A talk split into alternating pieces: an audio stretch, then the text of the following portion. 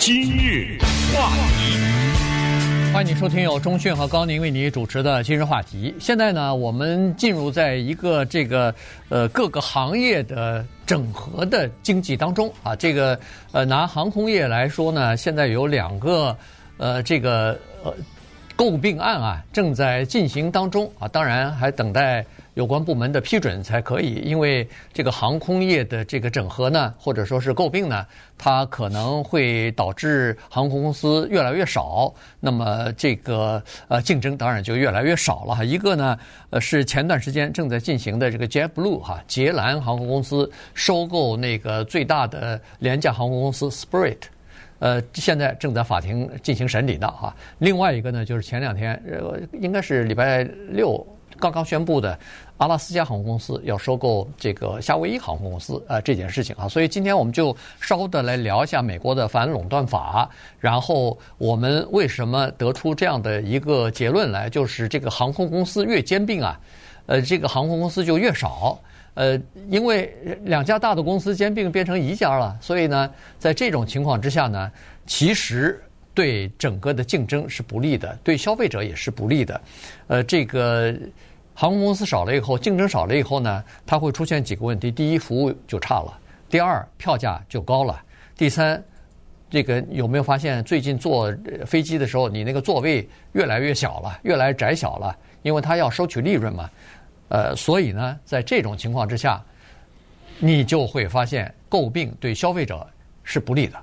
这个事情啊，惹恼了一个人，就是哥伦比亚大学的法学教授，叫 Tim Wu 啊。这人呢是美国的司法界的一个著名的人物啊。他是一个混血，他的父亲呢是来自于台湾，他的母亲是一个加拿大的白人。他的中文名叫吴修明啊。这人呢，他是拜登总统的，他叫科技与竞争政策委员会的一个成员。当然，他最近刚刚呃离开，回到哥伦比亚大学继续去任教去。这个人他对整个的科技的贡献呢，使他创造了一个词叫做 “network neutrality”，叫做网络中立。这个词汇是他在二零零三年的时候，在一个学术专著当中创造下来的。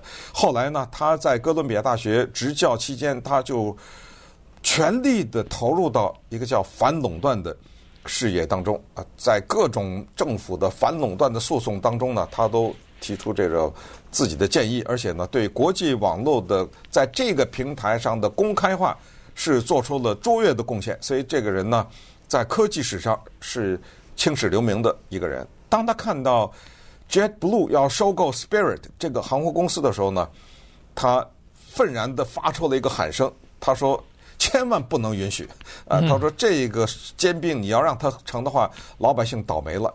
当然，任何事情都有两面。我们等会儿再站在那个大公司的角度再看这个问题，就是这种大公司之间的合并是不是都是坏的事情？但是按照吴修明的理论呢，他就是说，公司越大，服务越糟，价格越高。他说这个是纵观在过去的。五十项研究对于三千个大公司的合并看来，几乎都没有什么例外，都是导致这样的一种结果。我们也知道啊，当今的美国是四大航空公司、三大手机公司，然后有人开玩笑说两大棺材公司，你知道吗？对，就是我们连去世了以后要买的那个棺木，都在两大公司的垄断的手中。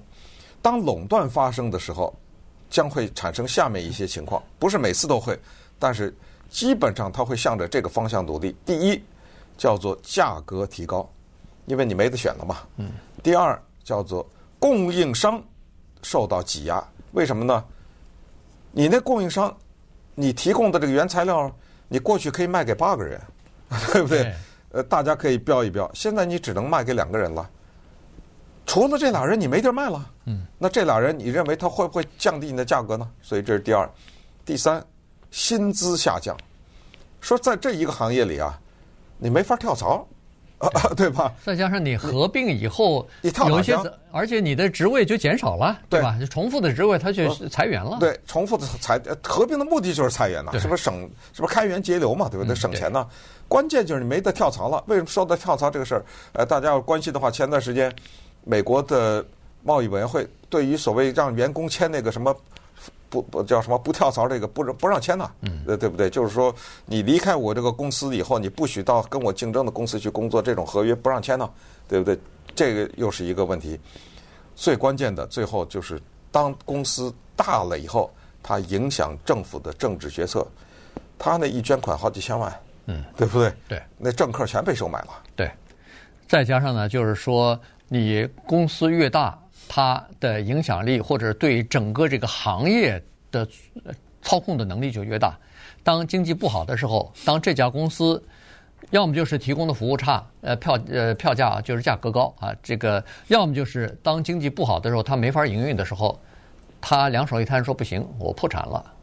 在这种情况之下。政府就必须要救，因为这个已经到了，他如果一破产，可能对整个的这个行业以及对美国的民众和消费者来说影响太大，所以政府就必须救。在那个疫情期间，航空公司、汽车公司，这还这还少吗？这这这这个政府拨拨款最多的就是救这些，因为当时那个疫情的时候，航空公司基本上都没人了，不能做了。在这种情况之下。呃，政府就只好救他们哈，所以这个呢，就是那个吴教授他所提出来的啊，就是说，呃，竞争可能会出现问题。他说，实际上啊，这个情况啊，是在最近这几十年才开始改变的。在这之前呢，实际上美国的国会啊，曾经通过过至少是两次，这个一个是反托拉斯法哈，就就是一九恨不得一九零五年就通过了一个反托拉斯法，就是呃注意到这个。呃，兼并啊，大公司兼并小公司，逐渐的使得竞争减少，这个对消费者不利啊。减少竞争呢，实际上对新的技术、对新的科技创新也是不利的。呃，所以呢，当时就通过了这个反托拉斯法。后来呢，又通过了一个叫做反兼并法，也是同样的道理。实际上，国会呢，主要就是说，他不想让这个。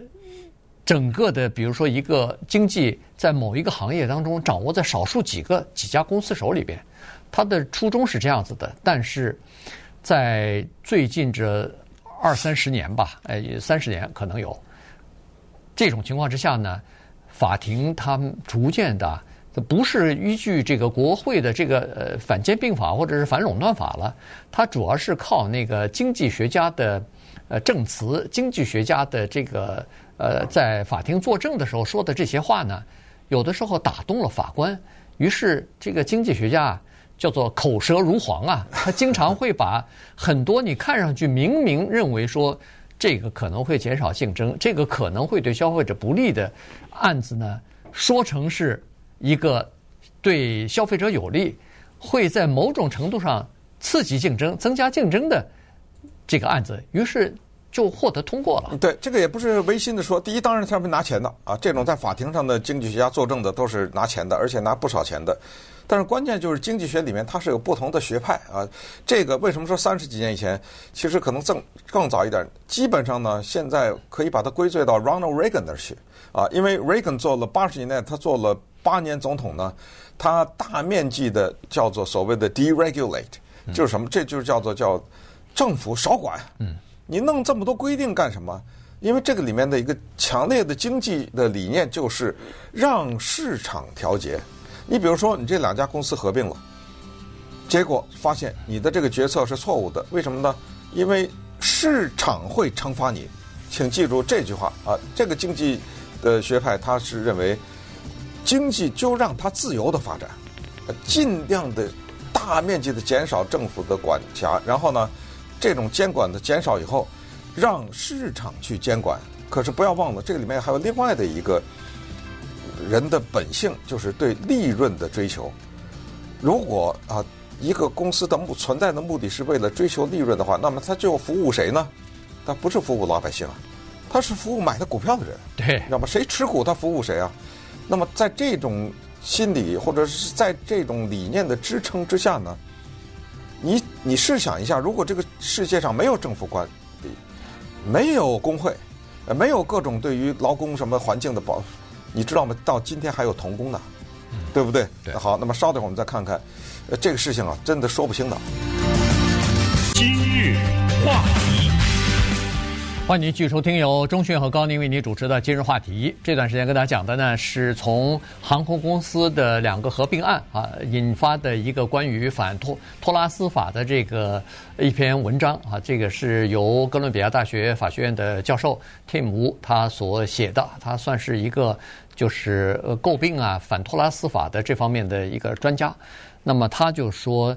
大公司，尤其在行业里边，嗯，已经竞争非常少的这种情况之下的合并呢，可能会对消费者造成一些不利的影响啊，并不是有利于消费者，而且他对目前，比如说是专门审理这个合并案的法庭的这些裁决啊，他是持有这个质疑的态度的哈，他认为说，呃，这个法庭呢，在过去这一些年啊，其实批准了一些在他认为是不应该批准的一些合并案。那这些合并案合并之后呢，对消费者造成了很大的影响。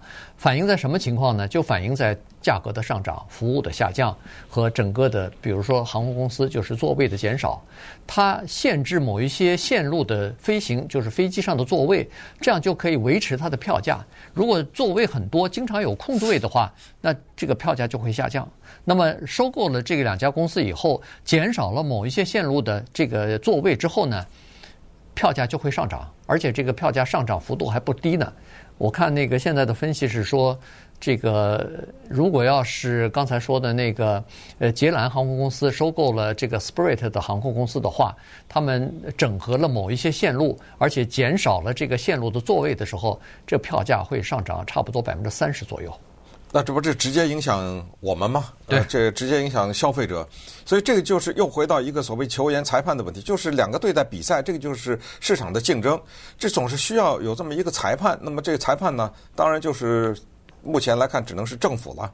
可是呢，刚才说的就是将权力下放这个事情，就是说不需要裁判，或者是尽量的少吹哨，让这两个队呢去比赛。那么到最后，反正那个弱的队呢会被吃掉。那么，当弱的队失败了以后，就会产生这样的一个问题，就是强队没有对手了。当强队没有对手的时候呢，那么这时候说实话，观众也没什么可看的了，嗯、对不对啊？如果你这一个球队全都是球星，那这球赛也就不好看了。当然，这个球赛的例子不能完全适用在市场经济上，因为作为那球赛，你是只是在旁边看。现在的这种竞争是直接影响到你这个荷包。那么这个时候，我们就突然发现，等会儿。我们来看一看，JetBlue 这个持股人都是些什么人？哎呦，原来发现现在的美国四大航空公司，一个叫做 United，一个叫 Delta，一个叫做呃西南啊 Southwest，呃还有一个是 American，呃 AA。原来这四个大航空公司的持股人当中，也是 JetBlue 的持股人。嗯，呃，就是说，他们也拥有 JetBlue 的这家公司的股份。那么你想，如果我这个持股人，我这个两边我都持股的话，我希望看到这两家杀得个你死我活吗？因为最后的谁的利润受损呢？对，是我们的利润。可是再看一下，呃，当 JetBlue 早年二零一四年啊，它那个问世的就是之前吧。